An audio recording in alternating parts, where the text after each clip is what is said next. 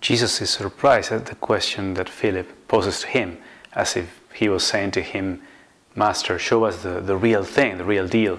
Uh, show us the face of God. And, and Jesus says, Well, that's, that's who I am. I am, I am the, you know, the one who can convey to you who the Father is, genuinely and, and, and, and authentically.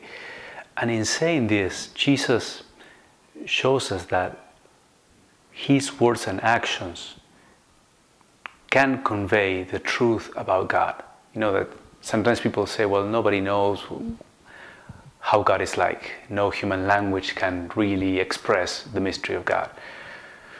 Well, I would say Jesus doesn't seem to agree with it.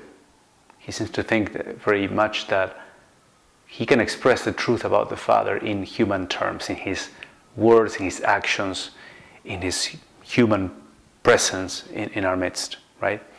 So that, that to know him is to know the Father. And another related aspect here is that, you know, uh, something that is very profound for our own Christian life, that Jesus doesn't take pride in being original in the sense of being independent. I'm more myself. I'm really, I have a real, I have my own personality because I'm different from anyone else, even from the Father. You know, I don't have to kind of portray or convey anything that doesn't come just from me, from my own ingenuity and, you know, creativity. Uh, on the contrary, Jesus seems to think, I am, the more I reflect who the Father is, the more I am myself um, when I can truly connect with the one who created me, who, who, or in this case, in the case of Jesus, the one who has begotten me, I am. That's who I am. I am the Son of the Father, and I, and I can corroborate that with my own experience. You know, when I when I live in Christ and my life expresses the the attitudes of Christ, I am more myself. I am the one I was meant to be. I, I, I go deeper in my own identity, and when I deviate from from Jesus, it's like I lose myself. You know, any any sort of tortuous or contorted way of trying to be myself results not in really being me, but in being some sort of um, false, fake image of who I'm meant to be.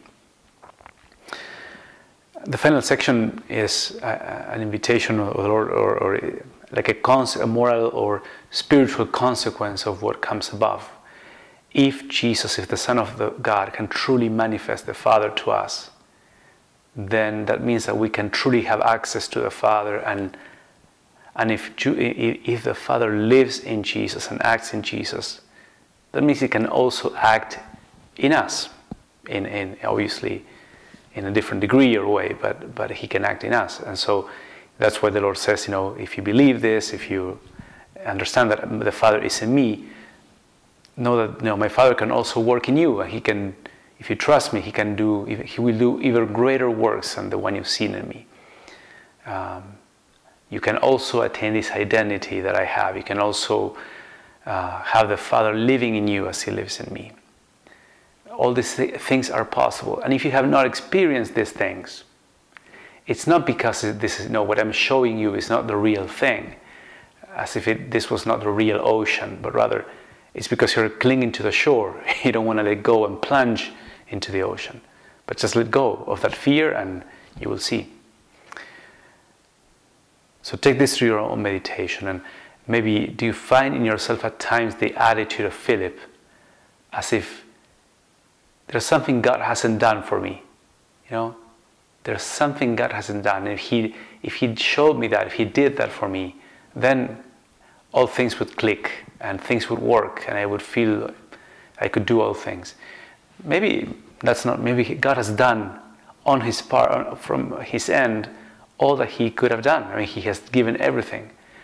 And it's me who have not um, been fully receptive and aware of all that I have received.